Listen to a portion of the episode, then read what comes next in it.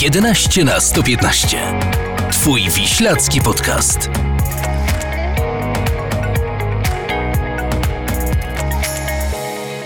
Dzień dobry, drugi odcinek podcastu 11 na 115. Dzisiaj będziemy koncentrować się na defensywie, na, na obrońcach, e, którzy występowali w Wiśle Kraków. Ja nazywam się Marcin Ryszka, a ze mną dzisiaj po mojej prawej stronie jest... Michał Hardek, bardzo miło. Dzień dobry Michał, witam serdecznie i znakomici goście. Zaczniemy oczywiście od kobiet. Justyna Krupa, Interia, dzień dobry. Dzień dobry. I e, były obrońca Wisły Kraków, pan Marek Motyka. Dzień dobry, panie Marku. Dzień dobry państwu. Dzisiaj, tak jak już powiedziałem, będziemy e, koncentrować się e, na obrońcach. Nie przedstawiłeś jeszcze naszego stałego gościa. Oj, przepraszam bardzo, panie Zdzisław Skupień, dlatego, Wisły. że właśnie stały, stały ekspert, pan Zdzisław Skupień, Historia Wisły.pl. Dzień dobry, witam Dzień serdecznie. dobry. Przepraszam, to już, to już tak z rozpędu. E, przepraszam jeszcze raz za, za moją gafę, ale to powiedzmy pierwsze koty za płoty.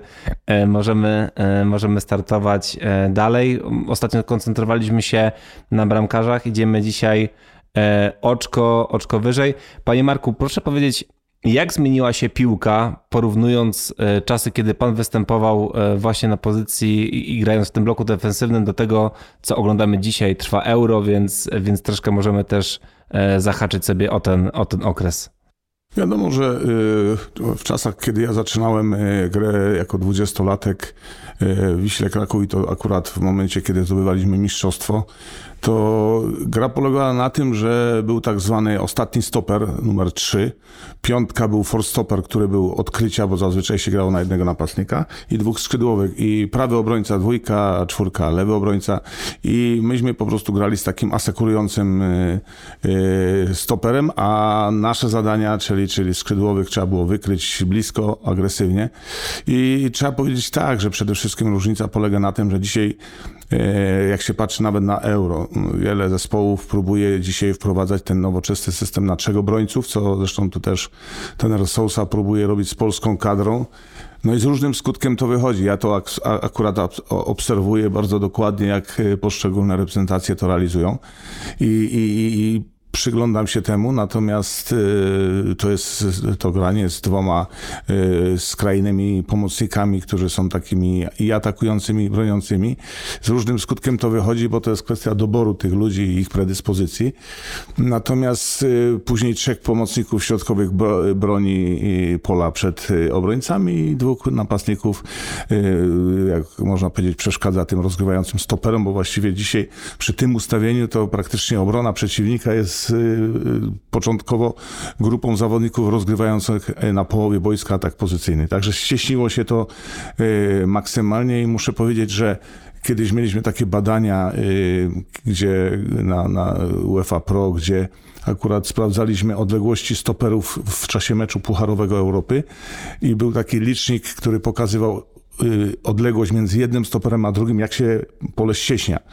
I proszę sobie wyobrazić, że wygląda to w ten sposób, że od 35 do 45 metrów jest pole gry. Czyli praktycznie u nas było 70, dzisiaj jest między 35 a, a 45, czyli jest bardzo ciasno i ta różnica polega na tym, że trzeba bardzo umiejętnie operować swoimi umiejętnościami właśnie na tym małym, ciasnym polu. Mhm.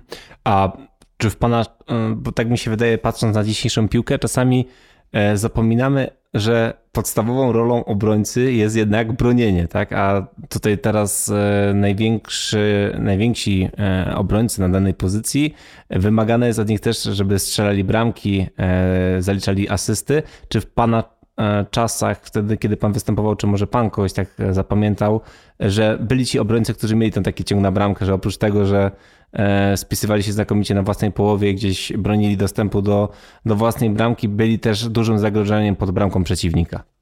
Tak, tu pan słusznie zauważył, że jest taka tendencja i zresztą za moich czasów też była, że właśnie boczni obrońcy nie tylko, że mieli wykryć skrajnych napastników skrzydłowych, ale przede wszystkim mieli się też włączać i, i uruchamiać te skrzydła, czyli dublować skrzydłowego i oczywiście dośrodkowywać na napastników, gdzie, gdzie, gdzie wtedy no, ci obrońcy, którzy rzeczywiście potrafili się włączyć, no to mieli taki jakby dodatkowy bonus w ocenie i, i, i aplauz kibiców, bo kibice to bardzo lubili. Ja nie ukrywam, że byłem jednym z tych, który bardzo lubił się włączać i byłem takim zawodnikiem, zawodnikiem bardzo często wchodzącym do przodu, co zresztą czasami zarzucano mi, że za często wchodzę, ale bardzo lubiłem atakować i szczególnie dogrywać. Nie strzelać sam bramki, tylko po prostu dogrywać Kmiecikowi czy Iwanowi i, i to mi sprawiało ogromną satysfakcję, ale też yy, mówię w innych zespołach zawodnicy, którzy umieli to robić, bo nie wszyscy to umieli robić, no to byli w cenie. Mhm.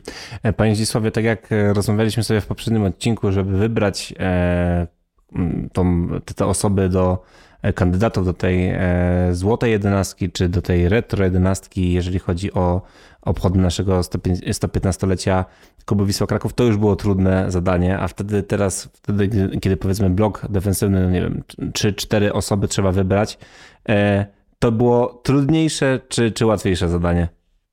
E, no tak, e, wspominaliśmy o tym i myślę, że tutaj też jest e, dobre forum, żebym taką opinię wygłosił, że, że samemu mi wśród nominowanych tu obrońców brakuje zawodników, chociaż jest to już spore grono znakomitych piłkarzy.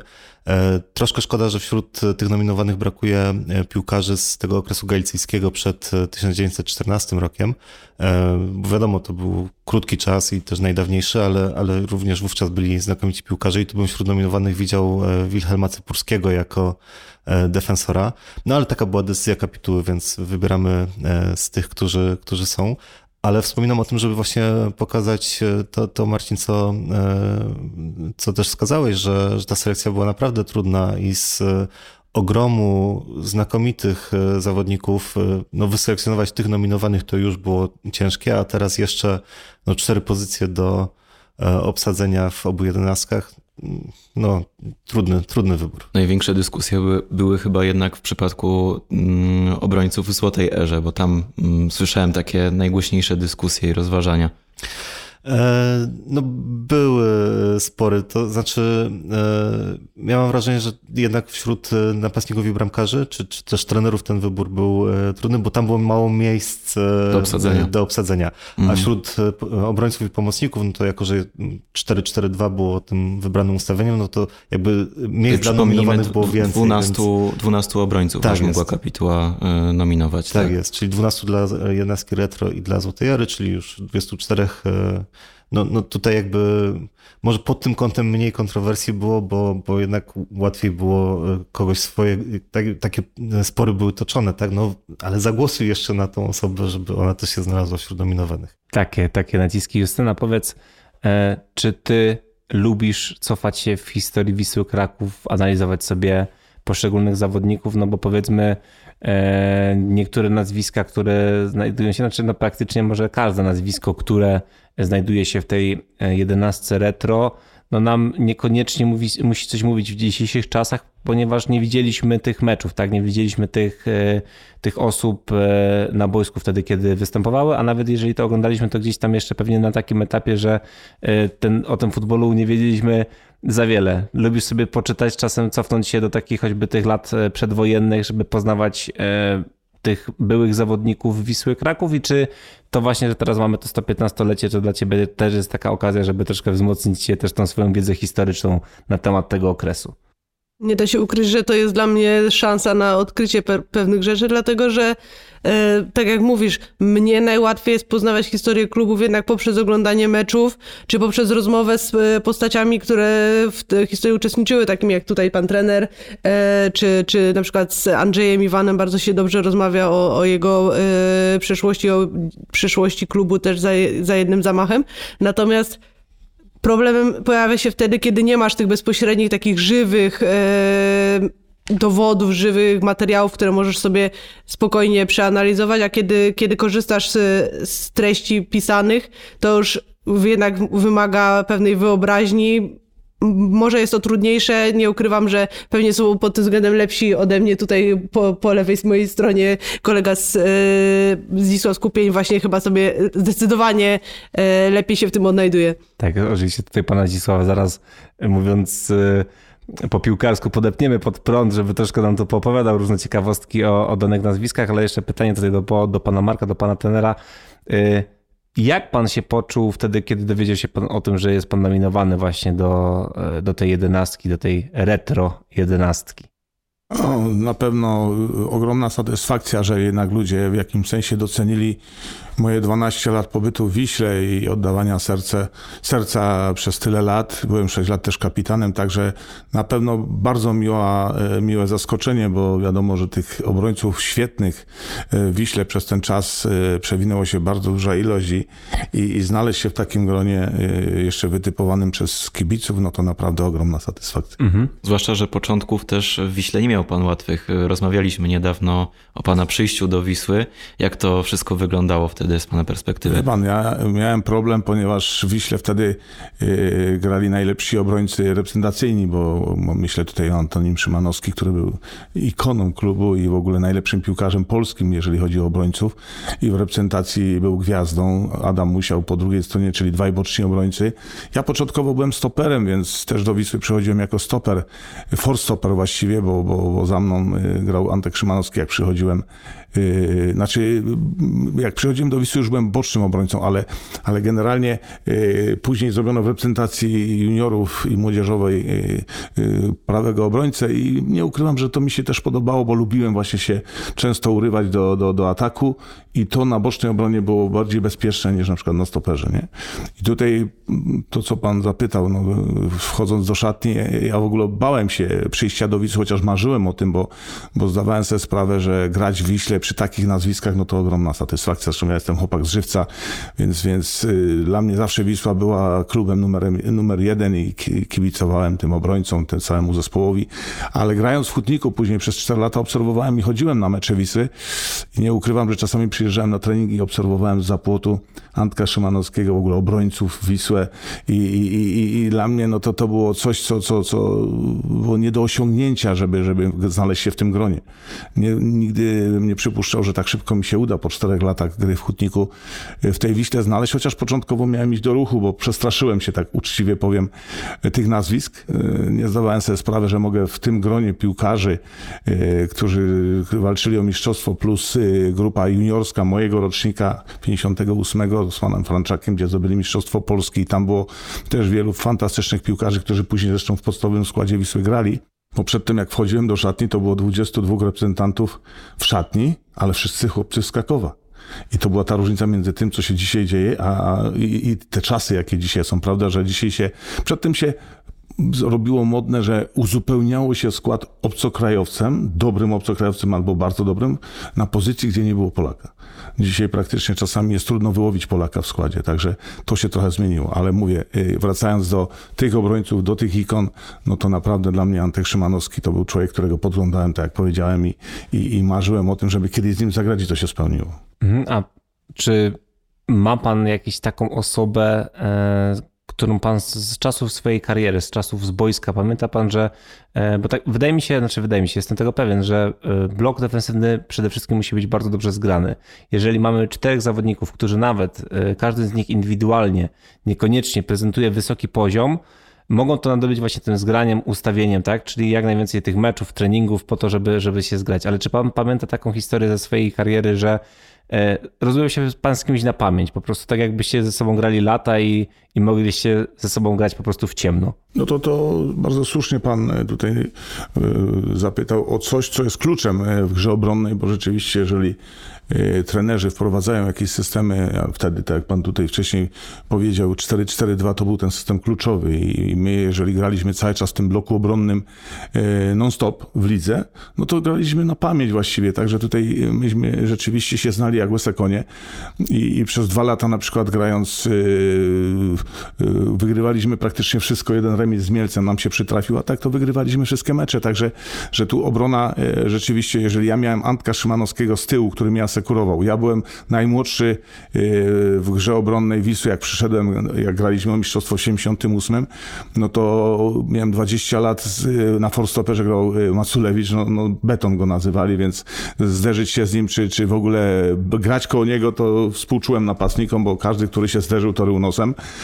I, I praktycznie facet, który jak wykonywał rzuty wolne, to ludzie uciekali z muru, bo się bali dostać piłką, bo można było z piłką do bramki wpaść. Ja się zawsze dziękowałem Bogu, że nie muszę stawać do muru przeciwko Henikowi, bo, bo on grał u nas. No to mówię, że czasami na treningach, jak żeśmy gdzieś tam dostali piłką, jak strzelał, no to pamiętacie, znaczy Państwo może nie pamiętacie, ale starsi kibice pamiętają, jak on z połowy boiska potrafił bramki strzelać.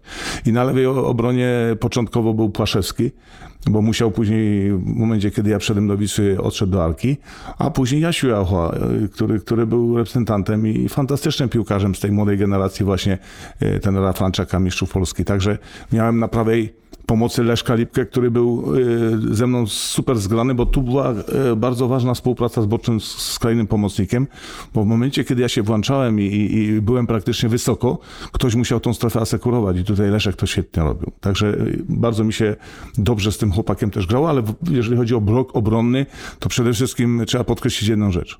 No, Antek Szymanowski na ostatnim stoperze marzył, żeby grać takiego libero, bo to była taka modna pozycja, bo Beckenbauer na, e, zapoczątkował coś takiego, że, że on grał taki jako luźny y, stoper, ale też włącza, włączający się. I Antek właśnie też to zaczął y, robić, że on też się włączał, był bardzo szybki, a wszystkim doświadczony, więc nawet jak mi się jakiś błąd przytrafił, to wiedziałem, że Antek to naprawi, także grało mi się o tyle łatwiej.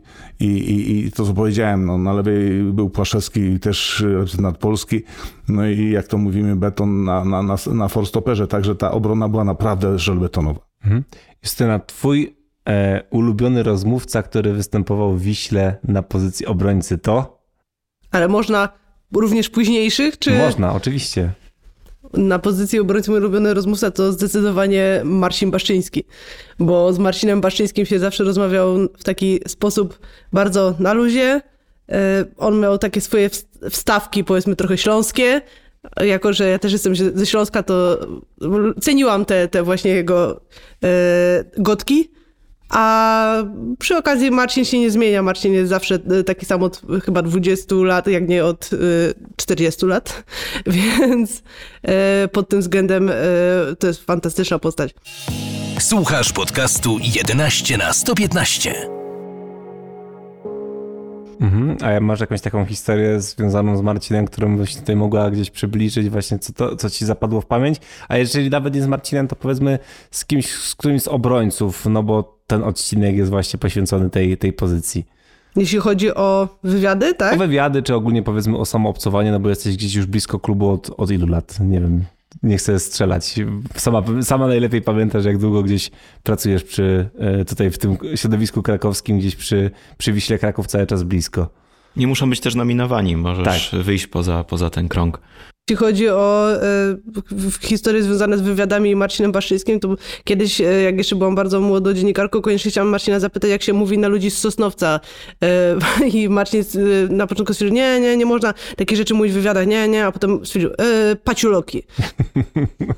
Okej, okay, czyli gdzieś ta śląska gwara cały czas u Marcina, u Marcina zostaje, zresztą przeprowadzając wywiady do dzisiaj z Marcinem, to gdzieś od razu po samym halu już można poznać z którego rejonu Polski e, Marcin, e, Marcin pochodzi.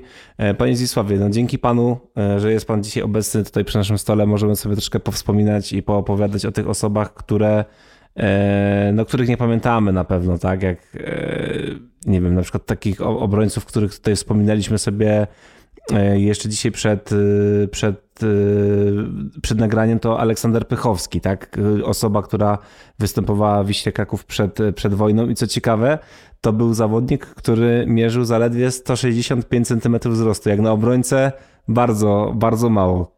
Tak, no ja mam nadzieję, że ten plebiscyt też przyczyni się do tego, tak jak już tu było wspominane, czy pani Justyna mówiła, że do pewnych e, rzeczy mamy no, może utrudniony, może inny dostęp, że są tylko jakieś stare relacje prasowe, czy, czy może wspomnienia zapisane przez kogoś. E, mam nadzieję, że tu kibice dzięki, e, dzięki tym wyborom też e, zaczną odkrywać takie historie, jak chociażby właśnie Aleksander Pychowski z zupełnie innych czasów piłkarskich, gdy grało się w ustawieniu 2-3-5, no, była dwójka obrońców. No i właśnie pierwsza informacja, która uderza, gdy się z jego postacią zapoznajemy, to to, że on był chudziutki, niski, grał w okularach, bo miał wadę wzroku. E, Panie Marku, tego... takich obrońców to za pana czasów na pewno już chyba nie było. No muszę panu powiedzieć, że akurat w ruchu Chorzów y, zaczyna mi się kojarzyć Jurek Wyrobek, który też z Ostafińskim grał na stoperze i ten Ostafiński miał prawie 1,85 m albo więcej, a Jurek nie wiem, czy miał 1,75 m albo może nie miał.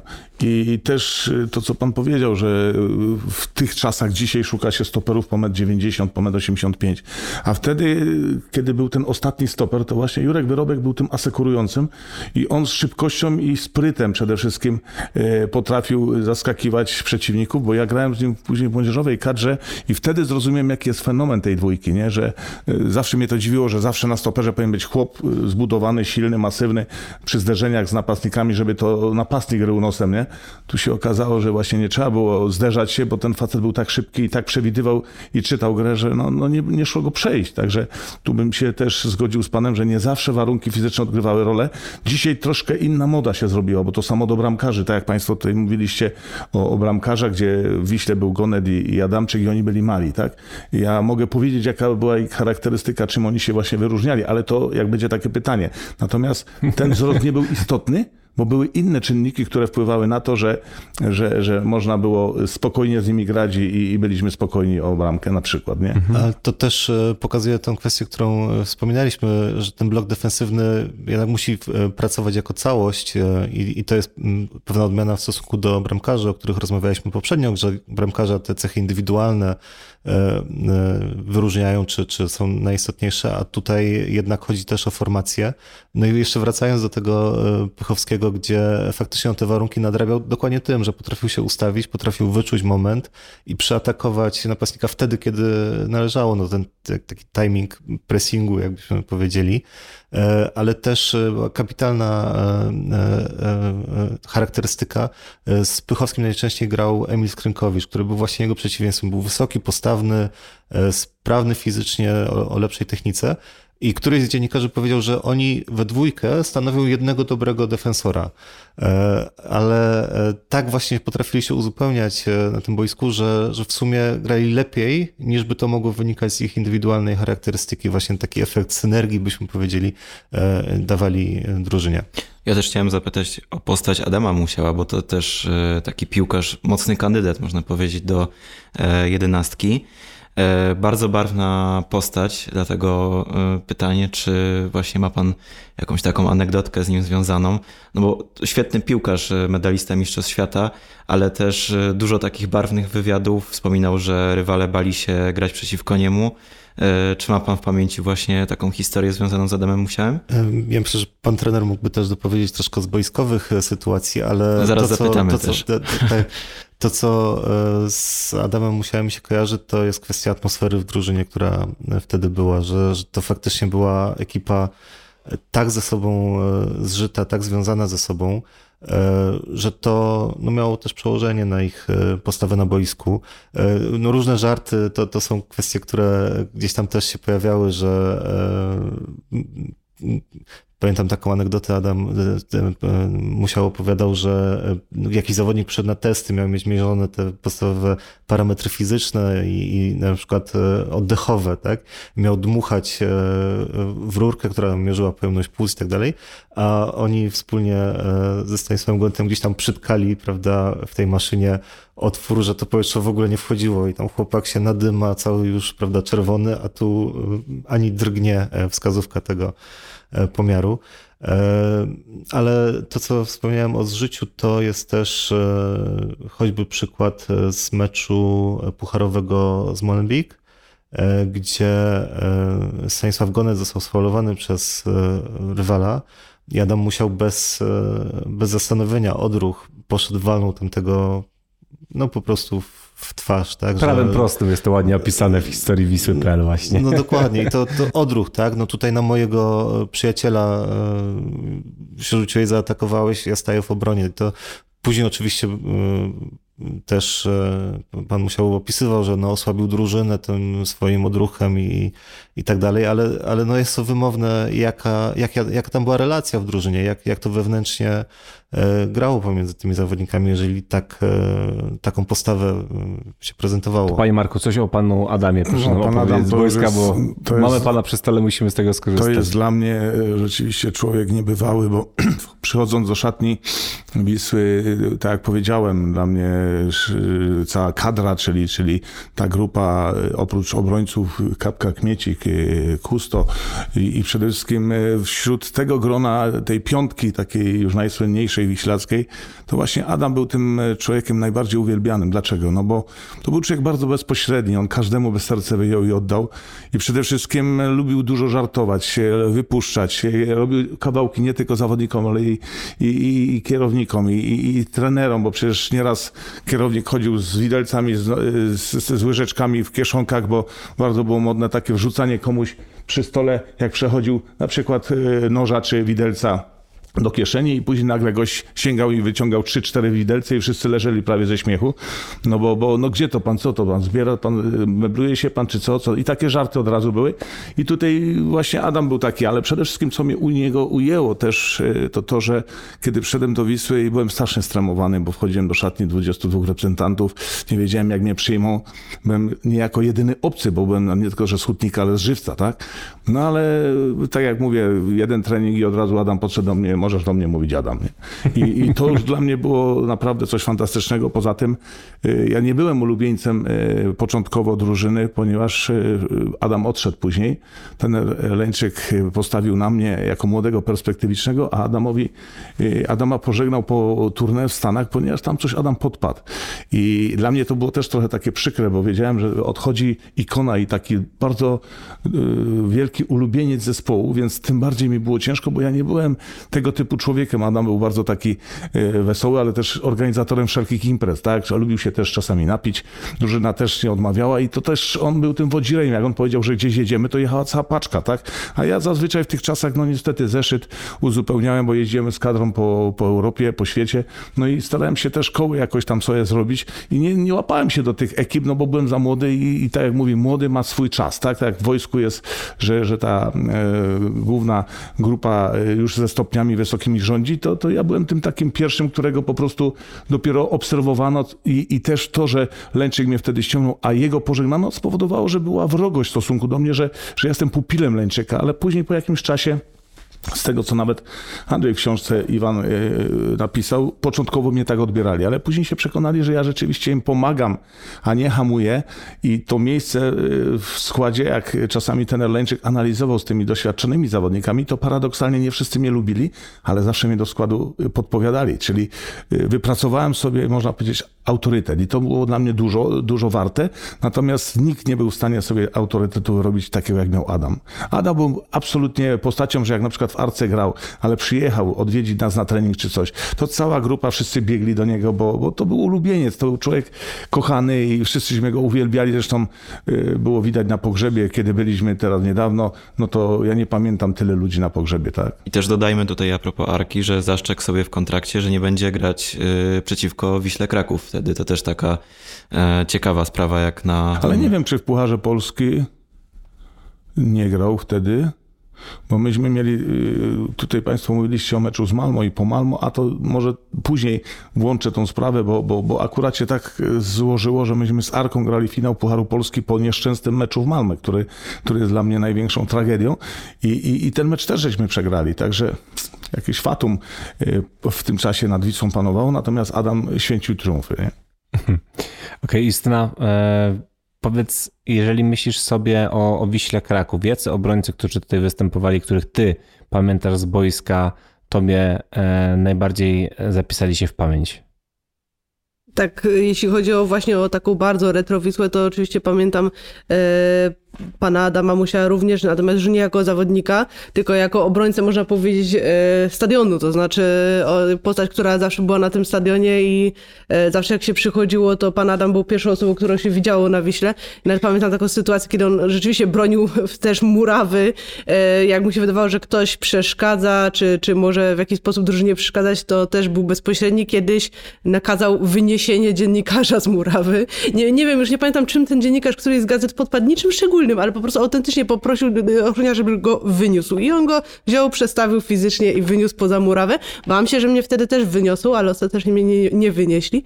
A wracając do takich już czysto boiskowych e, spraw, to tych obrońców, których ja miałam już okazję oglądać na żywo, no to wiadomo, Arkadiusz Głowacki przychodzi jako, jako pierwsza myśl, bo przez tyle lat być w jednym klubie i potem, okej, okay, mała przerwa na, na Turcję, ale zaraz powrót praktycznie nie było Wisły w takim e, sensie, kiedy ja tam e, funkcjonowałam e, jako dziennikarz bez Arkadiusza Głowackiego, albo bardzo krótko ten, ten okres trwał. Także to jest dla mnie taki symbol. Plus oczywiście ta, ta ekipa z czasów Henryka Kasperczaka, czyli właśnie Marcin Baszczyński i Maciej Stolaczyk z drugiej strony, prawda? Mhm. Patrząc sobie na nazwiska, które występują, czy występowały w Wiśle Kraków, trudno nie dojść do wniosku, że e, tak naprawdę żaden z tych obrońców nie zrobił takiej dużej międzynarodowej kariery. Tak jak mieliśmy zawodników, którzy, e, czy to napastnicy, czy, czy pomocnicy, grali gdzieś tam w mocniejszych klubach, to tak naprawdę teraz do głowy przychodzi tylko e, znany i lubiany Marcelo, tak, który gdzieś, czy to w PSV, czy później w, w, we Francji zdołał wywalczyć sobie miejsce i tam rzeczywiście był jednym z podstawowych zawodników. Panie Marku, czy pan ma jakieś takie może podejrzenie, e, jakiś taki, może pan jakiś wniosek wyciągnąć, skąd to się to brało, że Wisła nie miała takich obrońców, już te, pewnie mówimy to teraz troszkę o tych e, czasach e, nowszych, tak, o tej, jak to tutaj ładnie się w tym plebiscycie nazywa, o tej złotej erze Wisły Kraków, że gdzieś ci obrońcy mieli problem, żeby przebić się gdzieś do tej czołówki europejskiej. To prawda, natomiast jeżeli chodzi o to, jeżeli chodzi o, o wspomnienie z moich czasów, prawda, bo, bo w tym czasie y, czym się różniła era właśnie pana Cupiała, a nasza, kiedy, kiedy ja miałem przyjemność grać w Wiśle, Problem polegał na tym, że wtedy graliśmy w czasach, gdzie zawodnicy nie mogli wyjechać za granicę. Myśmy mieli blokadę. 28 lat trzeba było mieć skończone, a początkowo 30. Kiedy Dejna wyjeżdżał, to trzeba było 30 lat skończyć. Więc proszę sobie wyobrazić, jaką dzisiaj mają sytuację zawodnicy, gdzie taki kapustka ma 19 lat, zagra parę meczy i on wyjeżdża do najlepszego klubu angielskiego, mistrza Anglii praktycznie, prawda? Niech pan sobie wyobrazi, gdyby w wieku 20-21 lat wyjechał Musiał, czy, czy Szymanowski za granicę, czy, czy Kasperczak, czy ta elita jak, jak Lato, Boniek, czy no Boniek wyjechał jako jedyny i zrobił wielką karierę, natomiast myśmy mieli pecha tak naprawdę, bo ja sobie przypominam też sytuację, jak byłem na turnę w Belgii w drużynie Charleroi, gdzie Kmiecik został sprzedany, po 30 oczywiście. I w tym momencie grając sparring, e, mnie się bardzo dobrze grało na forstoperze i wtedy ten prezes e, klubu Charleroi, jak mnie zobaczył, mówi, La Bulldozer, La Bulldozer, ty zostaniesz u mnie, ty nie pojedziesz nigdzie, bo on, jemu się strasznie podobało to, że mnie nikt nie może przejść, a jeszcze potrafiłem wjeżdżać do, do, do ataku i robić sytuacje bramkowe. I on mnie nie chciał puścić. Ja miałem wtedy 22 lata bodajże. Yy, świeżo upieczone dziecko mi się po roku urodziło, gdzie dwa lata wcześniej się ożeniłem. I czasy były takie, że ja nie mogłem zostać, gdybym nawet chciał, bo zaraz się dwóch pułkowników koło mnie zakręciło, mówi, ty, ty nie kombinuj, wracasz z nami do kraju.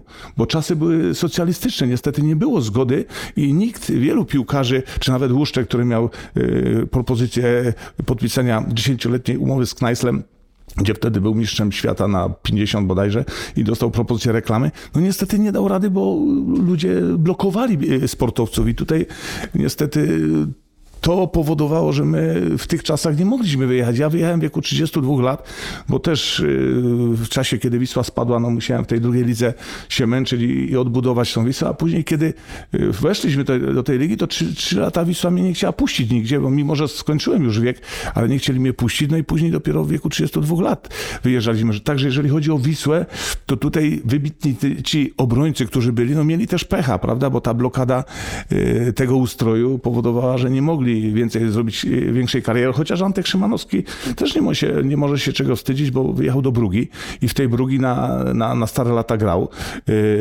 E, Henning Maculewicz wyjechał do Lans, także też e, jeszcze udało mu się parę lat pograć. No ale gdyby oni wyjechali w wieku takim, jak mówię, 20-22 lata, tak jak dzisiaj młodzież kopnie dwa razy dobrze piłkę i oni mają już przywilej, że mogą jechać, bo menadżerzy już im te, te kluby wybierają. Ja pamiętam, jak zapytałem jednego austriackiego menadżera, który interesował się Iwanem i Iwana chciał sprzedać, bo Iwan wtedy był na największym topie i zapytałem się go o siebie, to mówi, chłop, ja jednego Iwana sprzedam za większe pieniądze niż 10 motyków by było. To, to w ogóle obrońcy nie wchodzili w rachubę. Bramkarz nie miał prawa wyjechać, E, obrońca zapomnij, jedynie skrzydłowy i napastnik e, dziewiątka, który strzelał bramki, tak jak Kmiecik, no to on wyjechał. Mhm. Justyna, y, kierując do ciebie to samo pytanie, masz jakieś takie podejrzenie, coś, co powoduje, że gdzieś Wisła nie mogła doczekać się takiego obrońcy, albo kilku takich obrońców, którzy rzeczywiście e, mogli zaistnieć na tej arenie międzynarodowej? Czy w ogóle ty się z tym zgadzasz? Może się nie zgadzasz z tym stwierdzeniem? Myślę, że przede wszystkim było w tej złotej erze takie, takie zjawisko, że każdy z tych zawodników, którzy naprawdę wybijali się w drużynie Henryka Kasperczaka i trochę później, oni dostawali co rok obietnicę, że teraz to już naprawdę walczymy o Ligę Mistrzów. I to były trochę inne czasy niż w tej chwili, bo w tej chwili e, chłopak młody zagra 2, 3, 4, 5 dobrych meczów w Ekstraklasie i od razu chce uciekać.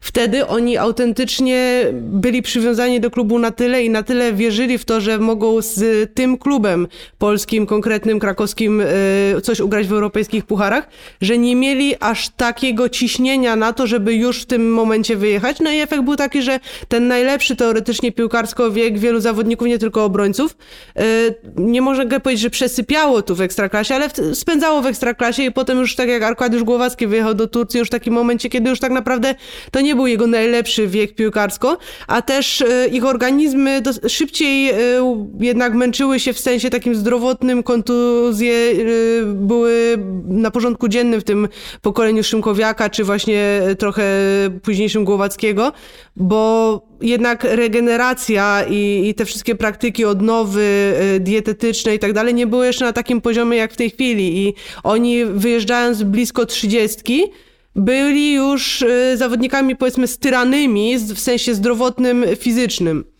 Bardzo ładnie to pani powiedziała, jeżeli mogę słowo jeszcze, bo rzeczywiście y, pani przytoczyła też przykład bardzo trafny, y, jeżeli chodzi o eksploatację, bo mecze pucharowe y, Mistrzostw Europy, gdzie Wisła co roku zdobywając trójkę czy mistrzostwo gra w tych pucharach i godnie nas reprezentowała, ale jeszcze przede wszystkim Puchar Polski inne mecze towarzyskie, czy jakieś inne też powodowały, że taka sytuacja miała miejsce. I tutaj rzeczywiście, e, poza tym jeszcze jeden aspekt. Proszę przypomnieć sobie jeszcze taką rzecz, że pan Cupiał był pierwszą osobą, która wkroczyła w polską ekstraklasę. Czyli był Mercedesem 600, można powiedzieć finansową, w stosunku do Polonezów i, i Fiatów. Czyli tak, tak, tak bym nazwał inne zespoły. I y, polityka klubu w, w, w, w te, ówczesnych czasach była taka, że pan Cupiał między innymi Arka wykupił najlepszych piłkarzy z poszczególnych klubów, czyli rywali z Lecha, z innych klubów, gdzie te rodzynki zostały powyciągane.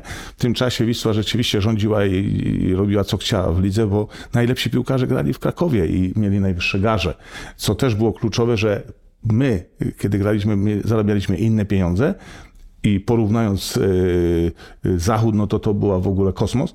Natomiast w czasie, kiedy pan Cupiał był, te zarobki były wysokie i to, co pani yy, słusznie zauważyła, tu nie było przypadku, że to był jakiś bajer z tym, yy, z tym awansem do Ligi Mistrzów. Co roku to było marzenie pana prezesa, który zwiększał warunki, wzmacniał zespół, ale też, co mnie zaskakiwało, osłabiał zespół też w niektórych sytuacjach, bo po każdym mistrzu jakiegoś zawodnika sprzedawał, nie? przykład nawet Marcello czy tak dalej, że nie było czegoś takiego, żeby zostawić ten zespół i do tego dokupić jeszcze z czterech, pięciu piłkarzy i żeby stuprocentowo y, awansować do, do Ligi Mistrzów i wtedy odskoczyć finansowo i, i, jak się to mówi, rządzić polskiej lidze. Ale to, co pani powiedziała, właśnie, no, ten Mercedes rządził i dzielił, ale później tych Mercedesów się zrobiło w polskiej lidze więcej. I się to wszystko już wyrównało. Słuchasz podcastu 11 na 115. Teraz takie otwarte pytanie. Zaczniemy sobie od pana Zdzisława, potem poproszę Justynę i, i, i na koniec pana Marka, żeby udzielili odpowiedzi na to pytanie. Panie Zdzisławie, takie, taki mecz, e, w którym przychodzi do pana do głowy jakiś niesamowity występ obrońcy. Może e, mogą to być te czasy, które są, nazwijmy to tak ładnie, dzisiejsze, ale może pan e, podzieli się z nami jakąś taką historią bardziej z kronik tych historycznych, czyli tym, czym E, zajmuje się pan z naszego grona dzisiejszego obecnego przy tym stole najlepiej? Nie, szczerze mówiąc, nie przychodzi mi do głowy jakieś spotkanie, w którym e, jeden mecz, w którym e, zwróciłbym uwagę na szczególnie postawę wybitą obrońców. Wiadomo, tych spotkań było takich pięknych, które są w pamięci bardzo dużo. No nie wiem, może ja mam taki też szczególnie sentyment do tego wygranego spotkania z Barceloną tu u nas w Krakowie, gdzie e, wychodząc ze stadionu, pamiętam, pomyślałem sobie, że o, za parę lat będą mówić, że a, to już mieli pewny awans, przyjechali rezerwami, nie chciało im się grać, a ja na bieżąco widziałem, że, że nie, że ta, ta Barcelona naprawdę atakowała pełną parą i, i nie chciała sobie pozwolić na przegraną i, i grali no, w bardzo groźny sposób. E, no a Wisła i, i no, może właśnie tutaj szczególnie też ten blok defensywny potrafił się pokazać. Tam Piotrek Broże chyba zagrał no, niesamowite spotkanie, tak? Teraz jak, jak mówię, no to, to mi e, powracają takie, e, takie wspomnienia, gdzie, gdzie faktycznie no to, to spotkanie było Dani Alves kątem... miał duże problemy wtedy w, tak, tym, no, no, w tym meczu. Teraz mi przed oczami tam jakieś sytuacje się pokazują, gdzie faktycznie no, ten, e, jeszcze trzech potrafił okiwać i, i dograć piłkę, że, żeby wyprowadzić e, No i bramka Klebera przede wszystkim. Mogę słówko odnośnie tego meczu z Barceloną, bo e, utkwiła mi w pamięci taka sytuacja. Akurat mój kolega był tłumaczem, gdzie z całą ekipą Barcelony cały czas jeździł i cały czas przygotowywał im wszystkie spotkania i przede wszystkim kiedy wyszli na stadion Wisły Centralny, Rivaldo podszedł do swojego trenera, a on tłumaczył ten, ten Polak, nie? I pyta się go, dlaczego my dzisiaj trenujemy na bocznym boisku, jak jutro gra, gramy na centralnym stadionie? Dlaczego w ogóle się dziwił, co to za boisko jest, nie? A ten człowiek szybciutko e, się zorientował o co chodzi, bo zrozumiał to, o co jemu chodzi, bo wszędzie we Włoszech, czy w Brazylii, czy stadiony są zamknięte w koło i, i, i po prostu trybuny są w koło. U nas stadion był po prostu otwarty tylko na dwóch częściach, a z tylnych za bramkami były mury, nie? I ten kolega szybciutko mu wytłumaczył, słuchaj, stadion Wisły centralny jest w remoncie i jutro będziecie grali na tym e, bocznym. I, i tak wybrnął sytuację, bo ten się zdziwił, dlaczego my gramy na stadionie, gdzie nie ma zamkniętych trybun. Mhm. I, I, tutaj tak humorystycznie do tego wszyscy podeszli, no ale bardzo mądrze, mądrze wybrnął ten tłumacz. Zimną krew zachował. Jeśli chodzi o ten mecz z Barceloną, to tutaj jak najbardziej przyznaję rację, chociaż mnie też zaimponowała postawa jednego z obrońców w tym meczu, no przegranym wysoko w Barcelonie. Yy, mówiła, mowa o tej drugiej rywalizacji z Barceloną, prawda? Tutaj Zdzisław też mówił o tej drugiej rywalizacji z Barceloną, yy, czyli postawa Marcina Baszczyńskiego, który grał wtedy na stoperze w yy, Katalonii i on dwoił się i troił. On naprawdę robił wszystko, żeby zrekompensować zespołowi to, że były właśnie kontuzje, problemy y, kadrowe i nie, nie miał kto zagrać tam w tej obronie w, te, w tamtym spotkaniu w y, stolicy Katalonii. I rzeczywiście Wisła mogła przegrać jeszcze wyżej, gdyby nie dobra postawa mimo wszystko Baszyńskiego.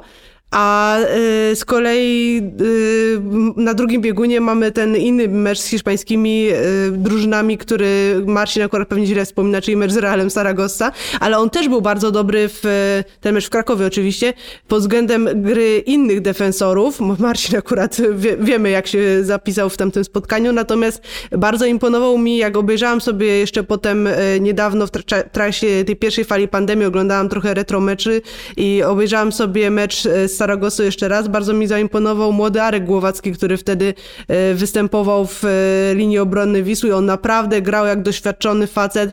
E, wchodził tak jak Arek Głowacki, którego pamiętam z późniejszych lat, ostro i tak dalej, a był wtedy naprawdę młodym chłopakiem i to mi bardzo zaimponowało, że on już wtedy był w stanie tak grać. Mhm. Panie Marku? No, powiem szczerze, że w ogóle jeżeli chodzi o, o, o te mecze, które w Wiśle się odbywały, no to było tych meczy trochę i ja na przykład y, zawsze y, wspominam ten mecz z Molenbeekiem też, kiedy Wisła grała w Pucharze, gdzie, gdzie naprawdę obrońcy no, grali rewelacyjnie. Wisła wtedy zaskoczyła totalnie przeciwnika, bo ten zespół zlekceważył Wisłę i jak się patrzyło na tą grę obronną całego bloku, bo tam w sumie wszyscy zagrali perfekcyjnie i u siebie to samo, bo stadion pękał szwach, to, to byłem naprawdę w szoku i, i później wszyscy żeśmy chcieli e, właśnie w ten sposób e, w obronie grać jak ci obrońcy Wisły I, i graliśmy później też, no bo też żeśmy w tych pucharach zaistnieli, ale niestety jak mowa jest o meczu z Malmo, to od razu mi się nie chciała mówić, bo to jest tragedia, co przeżyłem i, i do końca życia tego meczu nie zapomnę. Szczególnie tam w Szwecji, bo tutaj u siebie wygrywając 2-1 byliśmy wszyscy w amoku i szczęśliwi, zadowoleni, ale tam przeżyliśmy dramat, ponieważ do, 20, do, do, do 70 minuty prowadziliśmy 1-0 i właściwie widziałem Szwedów już załamane, głowy zwieszone. Oni już w ogóle nie wierzyli w to, że mogą nas pokonać, bo blok obronny właśnie się prezentował solidnie. Staszek Onet świetnie tym kierował i praktycznie nie było żadnego zagrożenia. Myśmy się czuli już tak pewnie, że może trochę nas to też zgubiło, ale też przypadek, bo jakieś takie nieporozumienie Staszka z Maculewiczem. Jeden drugiemu piłkę odpuścił, goście strzelili na kontakt, czyli, czyli, czyli jeden jeden. Później ruszyli na nas, nagle karny, z niczego. Nagle gdzieś tam nieporozumienie, zderzenie się z obrońcą i takie głupie bramki 3-1 jak przegrywaliśmy, to jeszcze mieliśmy sytuację na 3-2, bo była kontra i, i dośrodkowanie i Maculewicz z, na drugim rogu miał kmiecika obok, gdyby mu tylko zagrał, to ten by do pustej włożył. A on nie strzelił, strzelił sam i nie trafił do światła bramki. 3-2 dawało nam, da, dawałoby nam awans. I później jeszcze czwarta bramka się przyplątała i biedny Staszek Gonet w ogóle na kolację nie szedł. Pamiętam, jak prezes Jabłoński wtedy tak to strasznie przeżył, że wziął butelkę wódki, w połówkę wypił ją duszkiem i mówił, idę na spacer, proszę mi nie przeszkadzać przez dwie godziny. Natomiast po tym meczu przyjeżdżaliśmy do Polski ze zwieszonymi głowami, bo ja już nie wspomnę o premiach, jakie były. My już niektórzy mieliśmy baloniki nad głową, co my za te pieniądze będziemy kupować, bo pierwszy raz w życiu za te puchary europejskie były tak duże pieniądze, że, że człowiek nie wiedział, na co to wyda, a, a, a tu nies- niestety dostaliśmy jak obuchem w łeb i, i zeszliśmy brutalnie na, na, na ziemię, no to jedyne od, odbudowanie się przed kibicami była szansa zdobycia Pucharu Polski. Graliśmy, pamiętam, w Lublinie, na Lubliniance y, z Arką Gdynia i właśnie też y, do przerwy niby prowadziliśmy 1-0, a po przerwie przegraliśmy 2-1 i po tym meczu, gdzie też no niestety Staszkowi się jakoś tak nie udało y, dobrze wystąpić, bo też popełnił dwa błędy, no zrezygnował z kariery, bo kibice już nie mogli mu tego wybaczyć. My wszyscy byliśmy też załamani, a z kolei ja też szczególnie to boleśnie y, pamiętam, bo i, przykro mi, że akurat Staszkowi się tak noga powinęła w końcówce kariery, bo to był też, można powiedzieć, po y, Adamie Musiale chyba największy ulubieniec i człowiek o największym autorytecie w zespole człowiek. I, i, i, i taki pech, że te dwa mecze przekreśliły jego dorobek całego życia, bo później już kibice tylko i wyłącznie kojarzy, kojarzyły te, te mecze i Pucharowe i, i, i Malmo I, i, ten człowiek załamany y, totalnie, a tym bardziej, że grając y, w Malmo y, na, na meczu był y, Artek, ojciec Artka Sarnata z menadżerem niemieckim. Wiadomo, jak wtedy ciężko bramkarzowi było je- jechać i do przerwy menadżer pokazywał tak, no bo Staszek się szykował na wyjazd i właśnie Sarnat przywiózł menadżera, który y, po, po meczu prawdopodobnie podpisał z nim kontrakt, a po przegranym meczu 4-1 w ogóle machnął do, y, do ręką, wyjechał i, i temat się zamknął. Także daję tu przykład, jak czasami z nieba wpada się w piekło, gdzie człowiek całą karierę, Staszek Gonet przeżył całą karierę, był ulubieńcem, y, miał największy szacunek w Wiśle i nagle takie dwa mecze spowodowały, że wszystko poległo w gruzach. Okej. Powoli będziemy kończyć e, nasz dzisiejszy odcinek, gdzie skupiamy się na defensywie, gdzie skupiamy się na e, obrońcach, ale nie mogę e, nie zapytać Was o Waszą, umówmy się w takim razie, że takie jeszcze ustawienie, które często jednak jest e, stosowane, czyli czwórką obrońców. Zaczniemy sobie może od, od kobiety, czyli od Justyny. Jest na czterech obrońców, gdybyśmy miała wskazać taką swoją e, jedenastkę, znaczy no nie jedenastkę, czyli pierwszy ten blok defensywny, cztery, cztery takie nazwiska. E, Mówimy tu pewnie o tej złotej jednak, o tej złotej erze w twoim przypadku. Pana Marka poprosimy w takim razie o, o tą czwórkę retro, także ma pan chwilkę czasu, żeby sobie teraz przemyśleć tą, tą czwórkę i śmiało może pan wskazywać siebie bez żadnej fałszywej skromności, a pan Zdzisław sobie wybierze, jakie, jakie czasy będzie, będzie chciał. To jest ten To, to mnie trochę oszukałeś, bo ja obie przygotowałam. Ale no to dobra, to dawaj, to dawaj dwie. Bo jeśli chodzi o to e, taką retro, retro, no to tutaj e, pana właśnie Musiała, e, pana Kawule, Szymanowskiego i właśnie trenera Motyka. E, Trener Motyka jest u mnie w tej czwórce, Trener ale... Motyka teraz zrobił wiek- wielkie oczy. szoku, bo myślałem, że, bo tutaj Ba- Baszczyńskiego pani wymieniła. Ale to tutaj Ale to późniejsze, stare- to już a, to, to to, dwie, no, różne są, tak. Bardzo miło, dziękuję.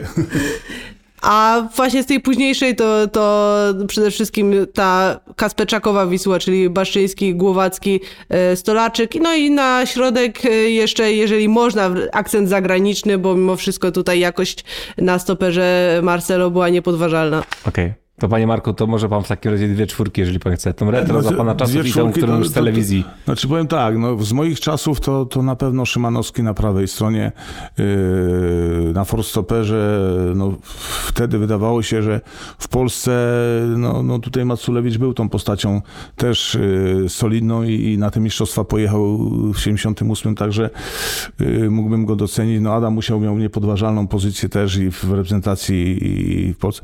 No i tutaj yy, Żmuda chyba, yy, ten młody, który, który zaistniał też później, yy, myślę, że, że można by go było, ale przede wszystkim Gorgoń też, no to jest dla mnie stoper, który, który był tą trójką, czyli na forstoperze bym tutaj albo Żmudę, albo, albo Maculewicza, natomiast ostatniego Gorgonia, no i Szymanowski musiał to, to byli w, tych czasach dla mnie najlepsi obrońcy. Okej. E, Trochę tak, e, te, część akcentów wiśleckich była, z tych takich e, złotej ery e, Bogusława Cepiała, taką czwórkę, którą pan, pan miał wskazać. No to Głowacki tutaj ma pozycję niepodważalną, Baszczyński na prawej, Marcello z przodu i na lewej stronie Stolaczy chyba. Tu myślę, że to była chyba naj, najmocniejsza czwórka i, i absolutnie strzał dziesiątkę prezesa Cupiała. Okej, pan Zdzisław w takim razie na koniec. E, Tak, no ja już e, głosowałem i tak e, staram sobie przypomnieć, kogo wybierałem. Jeżeli wskażę inne nazwiska, to to nie jest żadna niekonsekwencja, tylko po prostu tylu znakomitych tu piłkarzy jest do wyboru, że, że czasem ten wybór jest gdzieś tam intuicyjny, czy, czy, czy w danej chwili impuls jakiś zadziałał. Ale myślę, że do składu retro wskazałbym Adama Musiała i Antoniego Szymanowskiego. Na środku Władysława Kawula. I dobrałbym jeszcze do tej czwórki Stanisława Flanka, żeby zaakcentować troszkę te e, dawniejsze czasy. E, A do e, tej czwórki złotej ery na pewno Arkadiusz Głowacki. Myślę, że po bokach dałbym Marcina Baszczyńskiego, Piotra Broszka. No i jako czwarty czy, czy drugi pośrodku No już nie pamiętam, jak zagłosowałem. Chyba Bogdana Zająca wtedy wskazałem, bo to też e, ta, ta grupa piłkarzy, która była w Wiśle i przed telefoniką, i po telefonice, to, to, to on, jakiś szczególny szacunek e, u mnie też mają ze, ze względu na tą kontynuację. Ani razu nie padło na nazwisko Klebera. No właśnie. E, Ale, ale to to- lewa obrona to Junior Diaz na przykład, tak sobie myślę, jednak myślicie, że Junior Diaz to e, półka niżej niż Maciej Stolarczyk czy Piotrek Brożek? To też zależy, co osiągnął z Wisłą, wiesz, bo to też e, wpływa, bo mimo wszystko Maciej Stolarczyk grał w takim momencie w Wiśle, kiedy Wisła święciła wielkie sukcesy, a Junior wybił się już po e, odejściu z Wisły najbardziej. To znaczy on rzeczywiście osiągnął bardzo dużo później, natomiast e, jeśli chodzi o ten poziom, którą prezentował w Wiśle, to jeszcze nie był jego top. A Kleber? Ja będę się upierać dalej. Mnie jednak bardziej przekonuje Marcelo. Nie, bardziej jednak, nowoczesny. Tak, e, tak, ja też bym, Jeżeli ja bym się podpisał pod Głowacki. Marcelo, to chyba, czy Głowacki? Marcelo tylko 63 występów e, Nie, ale w też klubie. chodzi o to, że Marcelo jest bardziej wszechstronny, y, też y, dużo bramek strzelał, bo na stałe fragmenty wchodził Kleberg. Był taki trochę jednostronny, lewa noga i taki ślizg, szybki, dynamiczny, ale czasami się mylił w tych ślizgach i czasami tych fauli trochę było. I tu jakbym między dwoma tymi Brazylijczykami miał, to, to rzeczywiście bym się tutaj zgodził z panią, że Marcelo jest bardziej wszechstronny i, i można powiedzieć, że dzisiaj gra w topowych klubach. No, potwierdza swój, swój Czy jednak, Michał, talent. niestety przy tym stole zostałeś... Zostałem przegłosowany. Ale trzeba też przychylić się, że to jest też bardzo dobra kandydatura. Tak, no tak na, na zakończenie można jeszcze podkreślić, że niewybranie kogoś do tego składu to nie znaczy, że się jakoś tam umniejsza jego zasługi czy dokonania, bo to jednak wybieramy pomiędzy takimi piłkarzami, gdzie naprawdę to, to nie jest lekki wybór, tak? I, i może Tak, pod z, z Kleberem e, w środku też bym się jutro podpisał, tak? Bo przypominając sobie inne, inne mecze czy inne momenty kariery. Oczywiście jest to zabawa, gdzie staramy się przybliżyć bardziej te sylwetki znakomitych wiślaków. Myślę, że już samo znalezienie się w tym gronie nominowanych jest sporym wyróżnieniem. Dokładnie, wszystkich zachęcamy oczywiście do naszej wspólnej e, zabawy. Każdy z Was może wybrać swoją jedenastkę, czy to retro, czy jedenastkę złotej ery. Myślę, że ten nasz dzisiejszy odcinek pomoże Wam w wybraniu obrońców, czyli za nami już pozycja bramkarza, którą oczywiście, jeżeli ktoś nie odsłuchał, to zachęcamy do tego.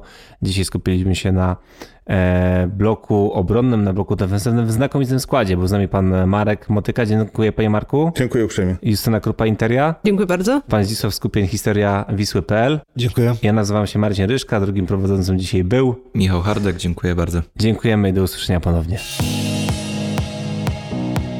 11 na 115. Twój wiślacki podcast.